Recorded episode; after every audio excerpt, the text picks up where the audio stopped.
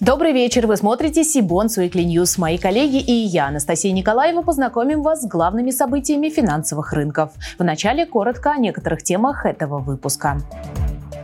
Подписан указ о возможности обмена замороженными активами. Российским компаниям предложили репатриацию выручки с помощью индийских бондов. Реальные инвестиции. Как правильно выбирать замещающие облигации? Экспресс-обзор долгового рынка СНГ – главные события октября. Теперь об этих и других новостях более подробно.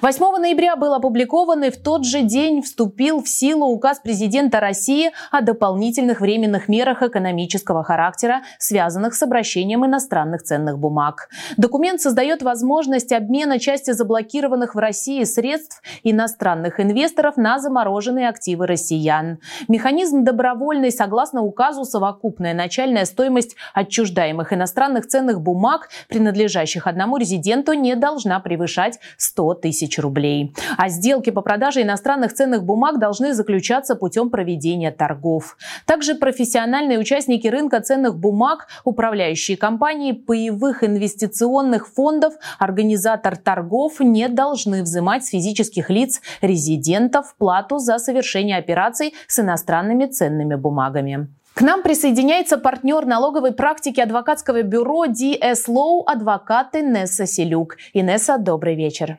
Добрый вечер, э, Анастасия. Как скоро могут заработать на практике предоставленные указом президента возможности обмена замороженными активами? Вообще вся ситуация с замороженными активами, как мне представляется, напоминает ситуацию «висит груша, нельзя скушать». То есть, с одной стороны, есть средства иностранных инвесторов, заблокированные на счетах типа С. И с другой стороны, есть э, бумаги, которые принадлежат российским инвесторам, и которые учитываются на счетах НРД в зарубежных депозитариях. А, очевидно, что вот такая ситуация и большое количество инвесторов, которые в эту ситуацию втянуты, то есть с российской стороны это от 3,5 до 5 миллионов человек. Мы все ждали, что какое-то решение государством будет предложено. Вот это решение состоялось, это указ 844, но а, этот документ определяет только реперные точки а, механизма обмена активами.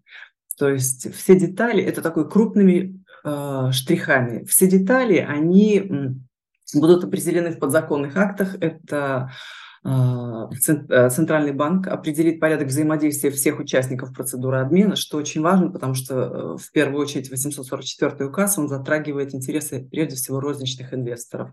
И правительственная комиссия, которая будет а, регулировать другие вопросы. Например, как определить стоимость, что такое 100 тысяч рублей, начальная стоимость пакета. Считать можно по-разному, мы все с вами это понимаем. Так вот, определять, как считать, а, как определять, это будет делать правительственная комиссия. А также она будет определять порядок заключения торгов, порядок заключения сделок и порядок проведения торгов. Вот когда мы увидим все эти инструменты в совокупности, тогда мы сможем понять, работает или не работает.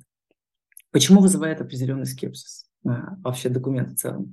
Потому что представитель Центрального банка сейчас вовсю, после того, как документ был подписан, опубликован. На всех площадках говорят о том, что мы все будем делить поровну. Мы с вами знаем, что когда что-то делится поровну, всегда заканчивается не очень хорошо. То есть это такой, как мне представляется, тупиковый путь. И самый главный момент, о котором мы еще не сказали. Договор купли-продажи и вообще любая сделка – это улица с двусторонним движением. То есть, с одной стороны, деньги, деньги делимые. Вопрос, как делить, вот пока он тоже непонятен.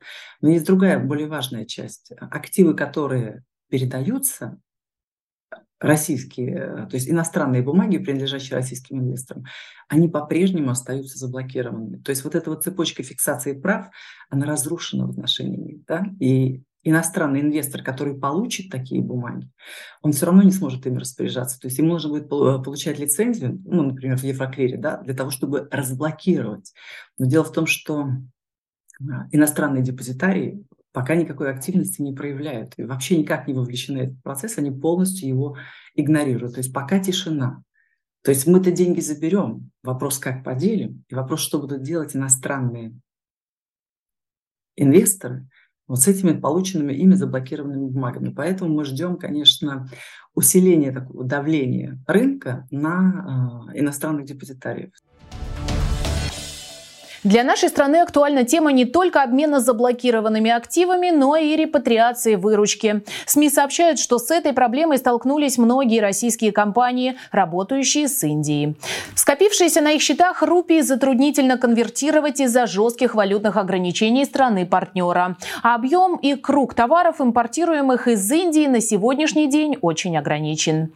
Ранее Резервный банк Индии предлагал выводить зависшую выручку из страны только через инвестиции инвестиции в гособлигации и казначейские векселя. Однако для российских поставщиков этого оказалось недостаточно. Теперь в Индии обсуждается еще один – разрешить инвестировать рупиевые балансы в корпоративные облигации индийских компаний через счета в остро без получения статуса иностранного портфельного инвестора. Сбербанк и ВТБ уже имеют такие специальные счета в своих индийских филиалах, а другие российские банки в банках-партнерах. Но насколько сегодня в принципе принципе привлекательны с точки зрения инвестиций корпоративные бонды Индии и станет ли это решением вопроса репатриации выручки? Ответить на этот вопрос мы попросили нашего коллегу Максима Зинкова, менеджера по долговому рынку Индии. Максим, приветствую и тебе слово. Добрый вечер, Анастасия. Следует понимать, что в Индии регулирование иностранных инвестиций в ценные бумаги направлено на минимизацию волатильных краткосрочных потоков, Поэтому, если разрешение на инвестирование в корпоративные бумаги с последующей репатриацией дохода и будет дано, то возможность вложений в бумаги с истекающим сроком обращения, например, до года, будет существенно ограничена, как она ограничена сейчас для иностранных портфельных инвесторов. Как мы понимаем, российские экспортеры, конечно, хотели бы иметь возможность более быстрого вывода средств, так что фундаментально проблема меры не решит. Что касается привлекательности, то индийский рынок корпоративного долга довольно разнообразен хотя и имеет тенденцию к доминированию высокорейтинговых выпусков. В сегменте от AAA до AA- доходность по трехлетним бумагам колеблется в промежутке от 7,8% э, до 8,7% э, годовых. Добавлю, что в Индии более высокая налоговая нагрузка на владельцев облигаций, тогда как рупия наряду с рублем является, является достаточно нестабильной валютой.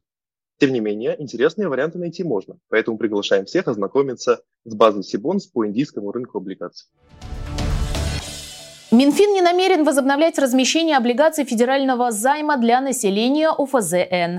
В рамках форума «Финополис» директор Департамента государственного долга и государственных финансовых активов Министерства Денис Мамонов заявил, что этот инструмент никогда не рассматривался как значимый источник заимствований. По его словам, эту эстафету подхватили регионы, размещаясь на портале Мосбиржи Финуслуги. Более того, представитель Минфина подчеркнул, что муниципальные облигации гораздо лучше ложатся на эту модель, чем федеральные. Напомню, дебютное размещение УФЗ-Н состоялось в декабре 2017 года. Тогда это был выпуск объемом 30 миллиардов рублей. Затем Минфин периодически размещал облигации федерального займа для населения объемами по 15 миллиардов рублей. Однако в марте прошлого года ведомство объявило о приостановке размещения таких облигаций из-за ухудшения условий осуществления заимствований. Уже больше года на российском долговом рынке обращаются замещающие облигации. Новый инструмент позволяет инвестировать в валютные активы без инфраструктурных рисков. Стали ли такие бумаги стопроцентной заменой евробондов? Какие нюансы нужно учитывать при их приобретении? Сегодня в рамках рубрики «Реальные инвестиции» мы обратились к руководителю отдела аналитики долгового рынка «Ренессанс Капитал» Алексею Булгакову с вопросом, как инвестору в текущих условиях правильно выбрать подходящий выпуск выпуск замещающих бондов.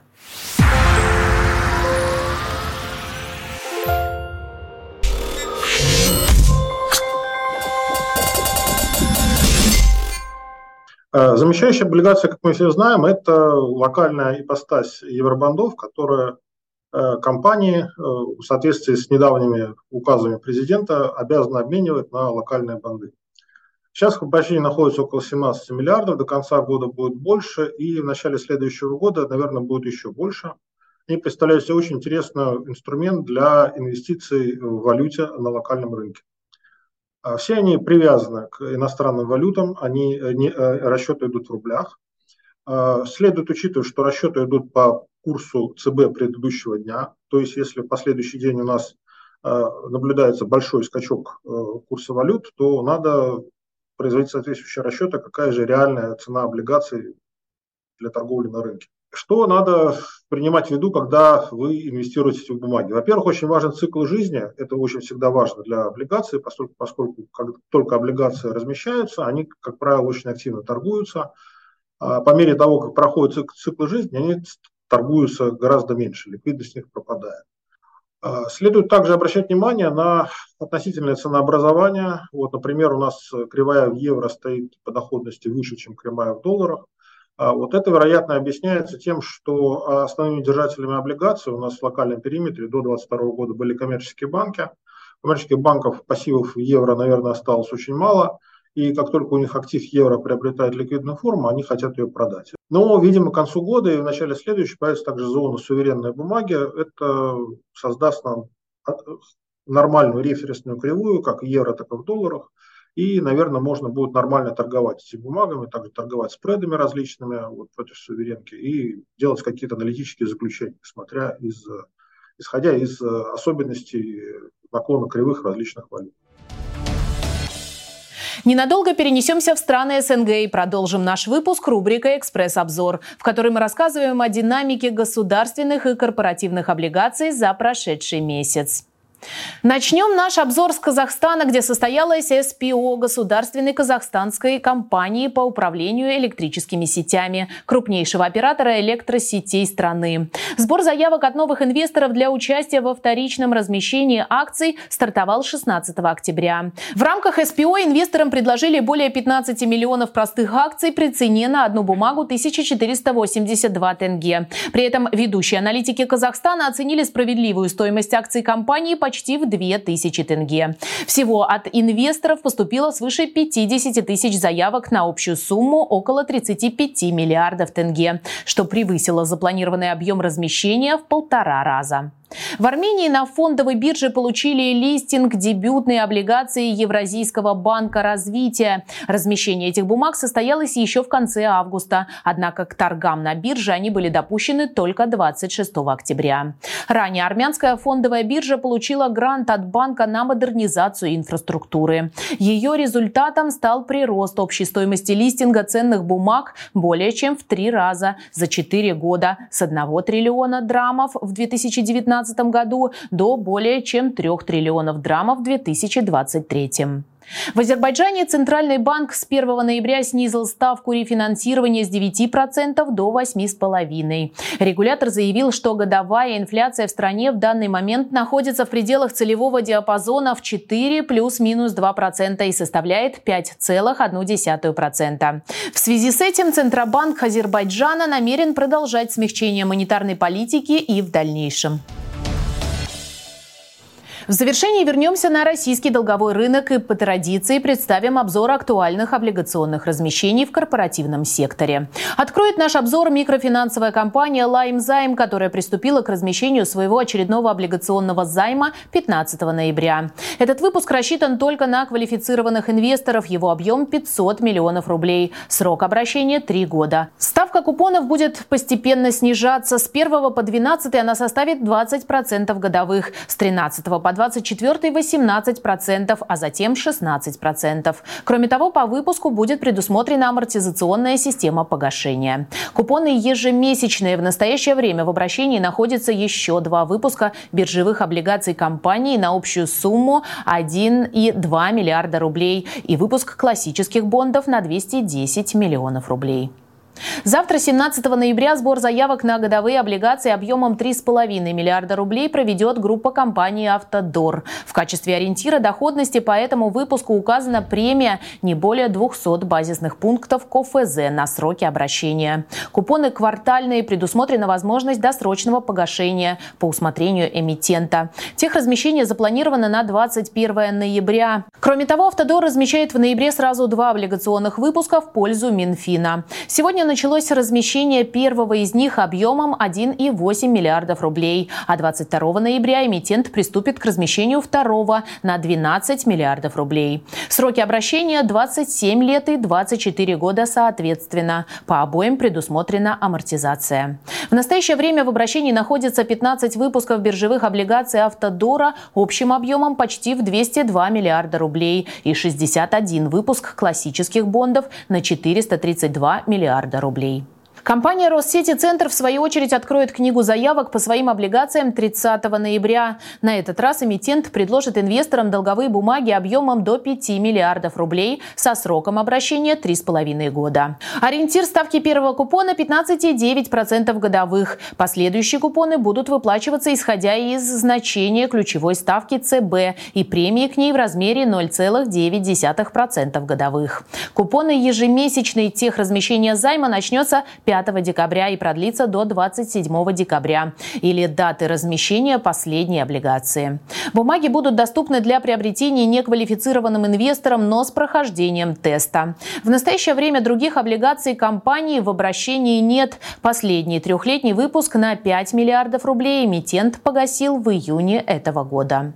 Отдельно отметим первый выпуск замещающих облигаций ГТЛК, книга заявок, по которому открылась на этой неделе. Для многих держателей евробондов компании это размещение стало по-настоящему долгожданным. Первыми будут замещены еврооблигации объемом 500 миллионов долларов, купоном 5,125 тысячных процентов годовых и со сроком погашения в мае 2024 года. Замещающие бонды в соответствии с требованием российского законодательства имеют аналогичные различные параметры. Сбор заявок по этому выпуску продлится до 22 ноября, а само размещение планируется завершить 28 ноября.